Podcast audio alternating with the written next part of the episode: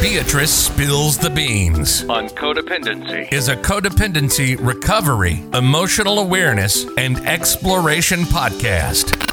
B is a mom, social worker, and recovering codependent, creating a space for like minded people who have similar experiences to help empower and cheer each other on. Join B on her journey with emotional exploration.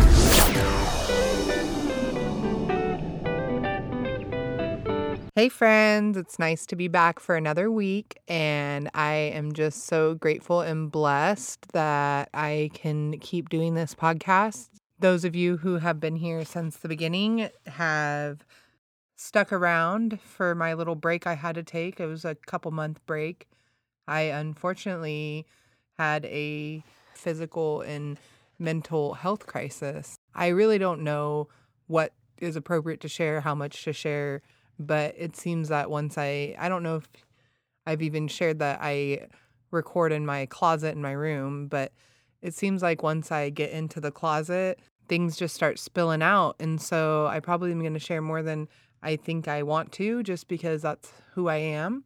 And today we're going to tackle a topic that is really near and dear to me right now. It's the number one codependency pattern that I struggle with and I'm currently struggling a lot with it, and that is control. I'm going to look up what the definition of control is because I think that giving definitions, like, it's like we hear that word all the time, but sometimes a little definition helps. On Armchair Expert, they would say this is a live fact check. Control is the power to influence or direct people's behavior or the course of events. I'm going to look up the definition of controlling determines the behavior or supervise the running of. Controlling people try to control others or situations. They may do so out of anxiety because they worry that if they do not maintain control, things will go wrong. Others adopt controlling behaviors to assert dominance, and this is a form of abuse. Let me just say, my control issues and my uh, relationship with control patterns is abusive, and I recognize that. That is the abuse I bring to the table. I just am controlling when it comes to relationships, romantic relationships. I get controlling when I feel out of control and I like to overly obsess about what my partner is doing instead of focusing on what I'm doing. I think that I have control issues in other areas of my life, but it shows up most in my romantic relationships. And it's the number one pattern that I work to uh, keep I try to control my controlling and I'm trying to learn that I don't know if controlling my controlling works because then when I'm not in a good place control takes over. So with that let's get started.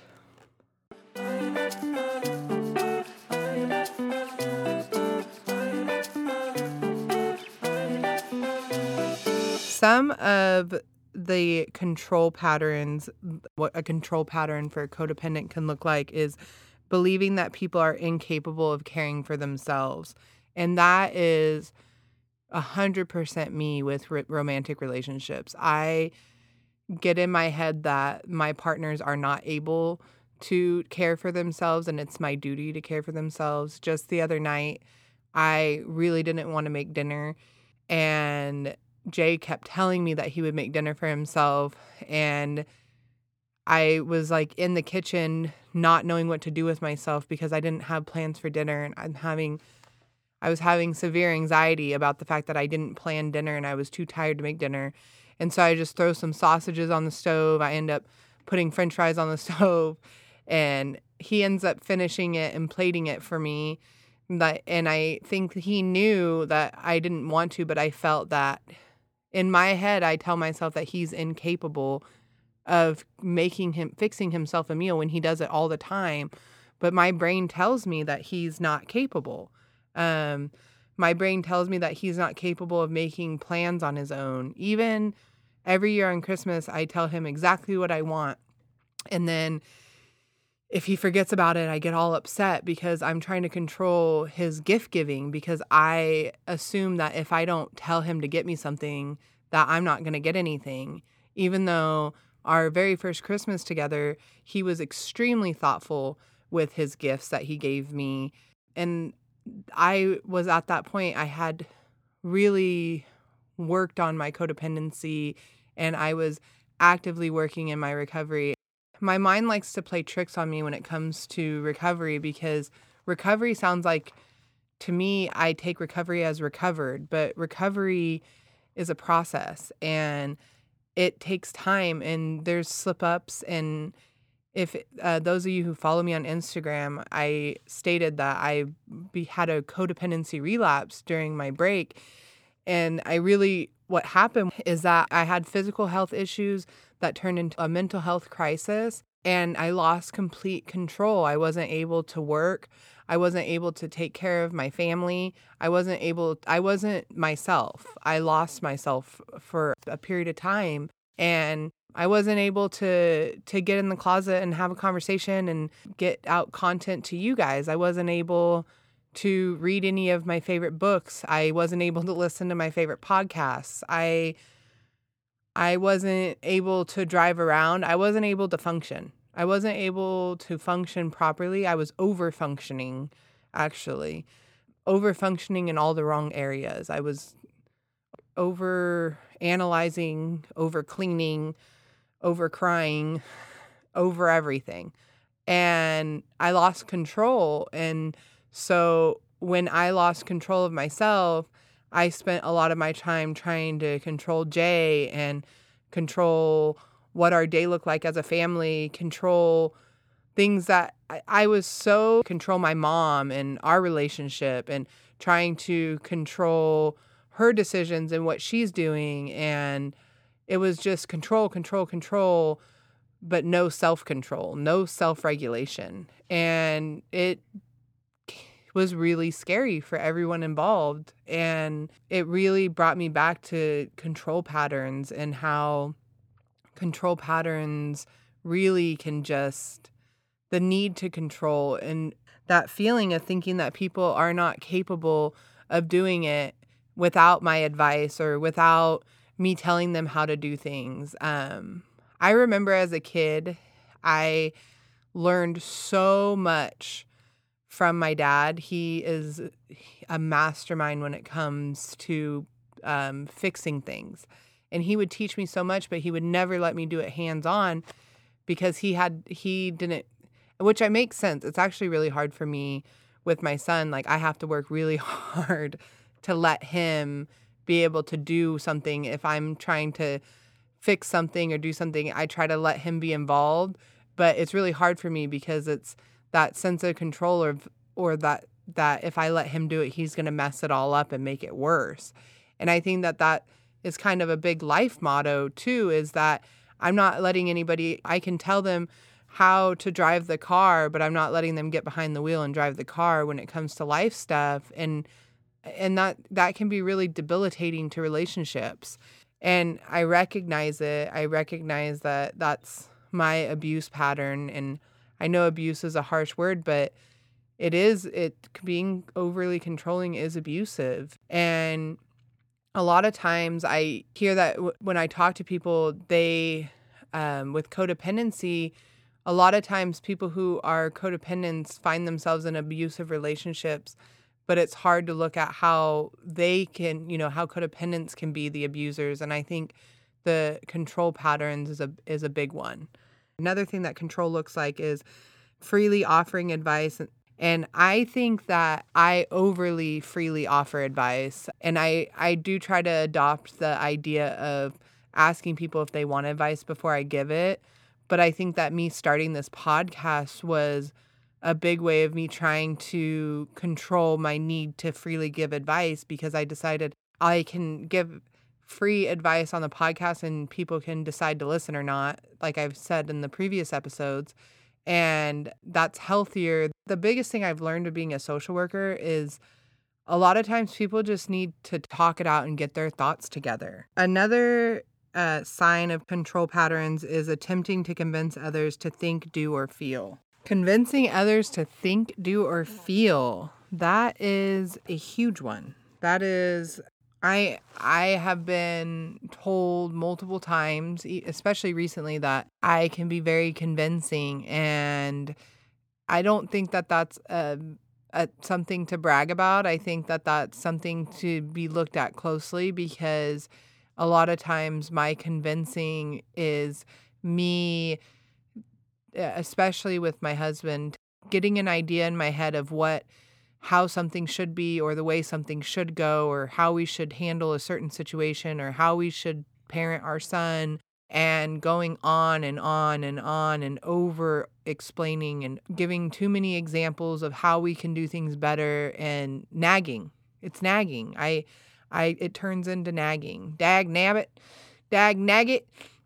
It turns into nagging and it's not cute. It's not cute at all, let me tell you because I decide in my head that what I think, how I think something should go, or how I think something should be done, it I'm I convince myself that what I know is best, and then I go on to spend my energy trying to convince whoever I'm convincing that that's the way things should be done, and I, it's it's so frustrating. It is such a frustrating trait. And if I spent half my energy working on my own patterns that I'm trying to change in others, or the energy I try to spend convincing others to convince myself that others can live their lives autonomously and they don't need my advice or my convincing to make their life better.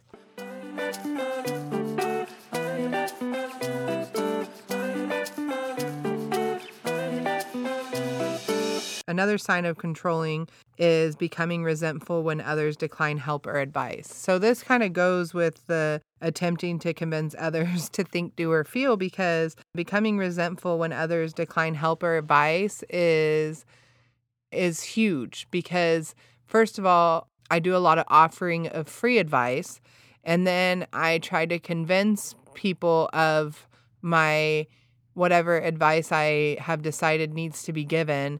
And then when they don't, especially with Jay, when I am trying to convince him of the new pattern or technique that we should be using with our son, and I go on and on and on until he's blue in the face, which is a stupid term, blue in the face. So he's not getting enough oxygen until he is rolling his eye, his eyes glaze over. That's a good one because that's what it looks like. Well, really, he just starts rolling them. Um, but when I'm in my convincing mode, when he doesn't change his behavior, his re, you know, or he doesn't jump onto the new technique that I've decided is what's best for our family, I get angry and upset and resentful because he's obviously not listening to me. He's not conforming to exactly what I think needs to happen in that moment.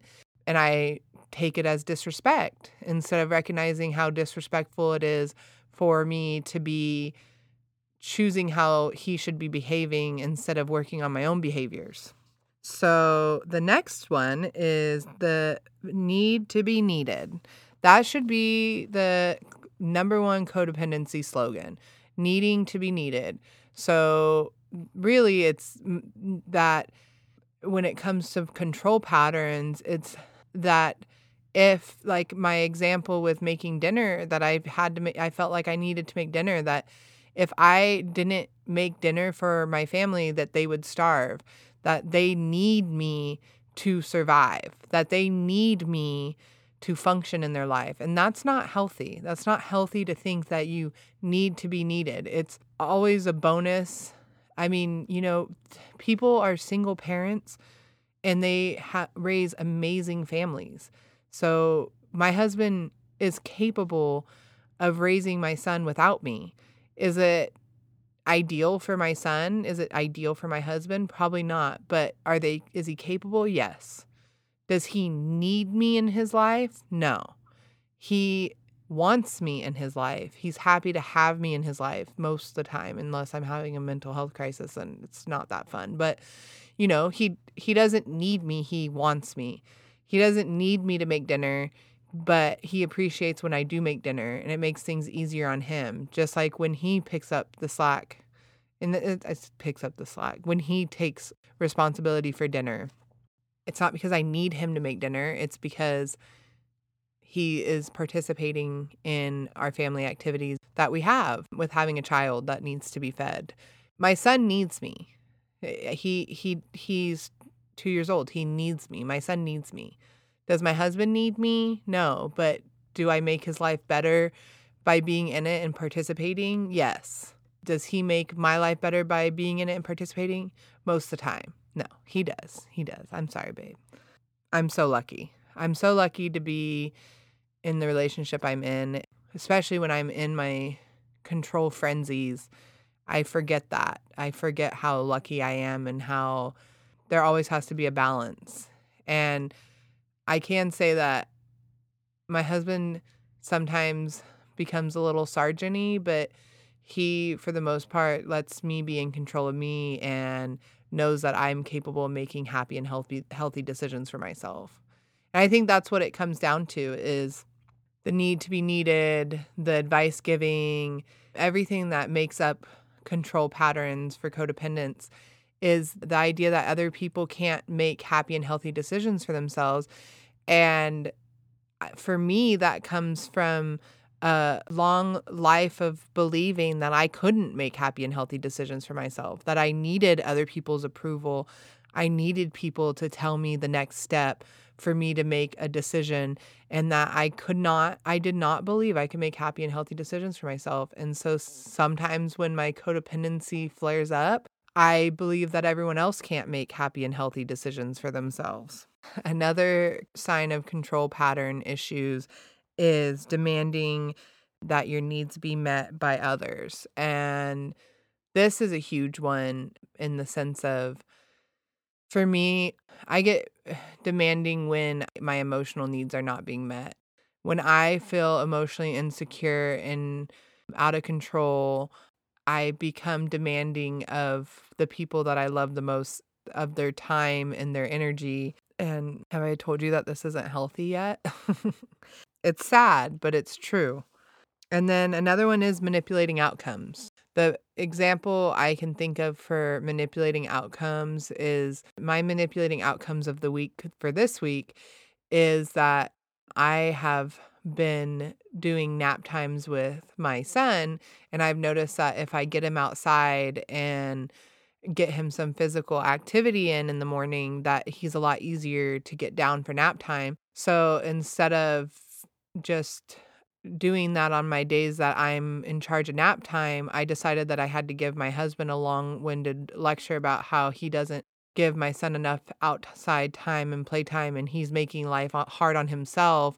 And my when my son doesn't nap, it's because he's not putting enough energy into into getting his energy out. And then I realized shortly after that I've been doing most of my son's nap times. So was I concerned about my son getting his energy out? Was I concerned about my husband getting enough quality time with my son? Or was I trying to make sure that my son was easy to put down during nap time and I didn't have to deal with a tantrum and a fight by trying to manipulate the outcome? So I'm trying to manipulate my husband into making sure he gets my son's energy out so that nap time comes easy for me.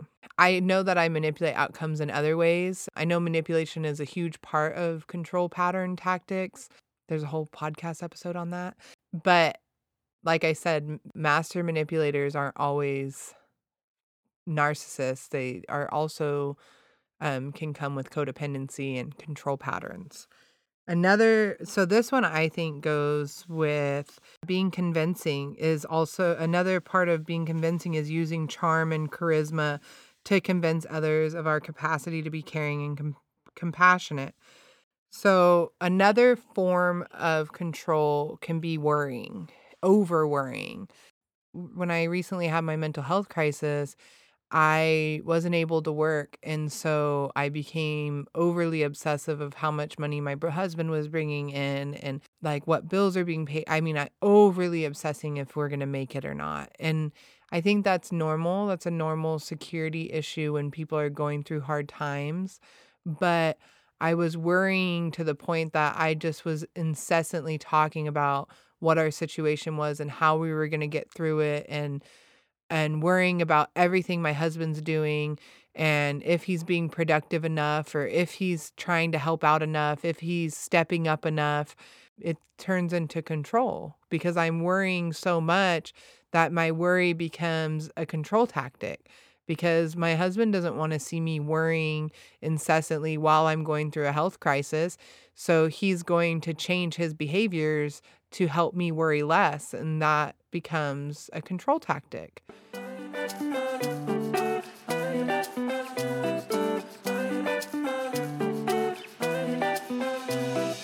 Worrying can be a form of control. And my girl Melody Beattie, she says that the three most common triggers for the need to be controlling are losing a relationship, admitting someone we love has a serious problem, or losing our health. And like I said, the reason I took a break is because I lost my health.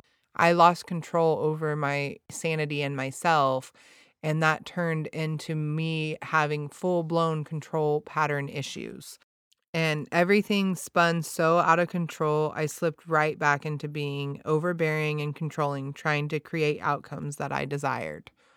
And it was really scary. It was really scary to see that all the recovery work I've put in and all the growth that I put in, that me not taking care of myself and I don't know, I didn't really see the signs going in and I'm working with my therapist on how to see the signs better if not letting it get to that point again, but it it was crazy how controlling and overbearing I became and it really made me realize like it makes sense why my ex-husband left me. It really makes and I'm not trying to be rude, but what who am I being rude to myself?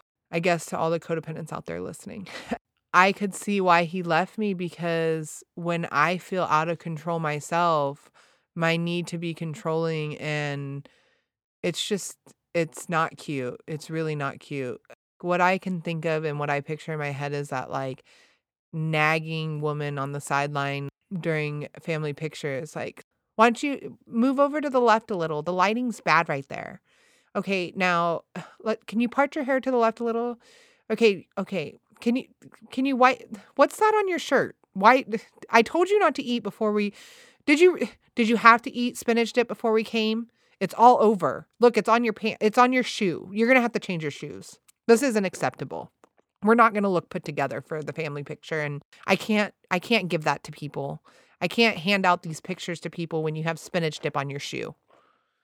That's what it makes me think of. That's that is uh i forget how bad codependency can be when it's not in check and it's important to keep those things in check another thing that melody beattie states in her codependency workbook is that obsessively focusing on other people while remaining oblivious to our behaviors is another symptom of codependency. And I seem to do this when I feel a lack of control within myself. So I think that the number one thing that I can take from my most recent health crisis is that if I'm obsessing and overly thinking about what everyone else is doing, that's a good sign that things are not going well with myself. That there's something going on with me inside that I'm not willing to look inward. And I think that control is a hard one. I think it's hard to admit having control pattern issues. And for me, it's hard for me to admit that my ideas aren't the best ideas sometimes or that people can make happy and healthy decisions for themselves without me interfering. That people can resolve conflict with each other without me getting involved. That my husband can be an amazing dad without me ever having to give a piece of advice on how to parent. That if something happened to me, that my family would be okay without me. That's a huge one that I need to be needed. And it's hard for me to swallow that. It would be hard, but it's doable. And people can live without me telling them how to live their lives. People can live without this podcast. People can live without the advice that I have to give so freely and so often. but it's good to remember, it's humbling to remember that as much as I can make happy and healthy decisions for myself, so can the people I love. And so my resource for the day, I I don't know if I'm going to do this on every episode, but My resource of this week is to go to coda.org and look around at the literature. I know that I don't know if people know Codependency Anonymous is a 12 step group, and I encourage you to check it out. And coda.org is the first step to checking that out. I wouldn't be able to do this podcast without Coda, and I look forward to many more weeks with you guys. And I appreciate your patience and thank you for standing by while I took my break.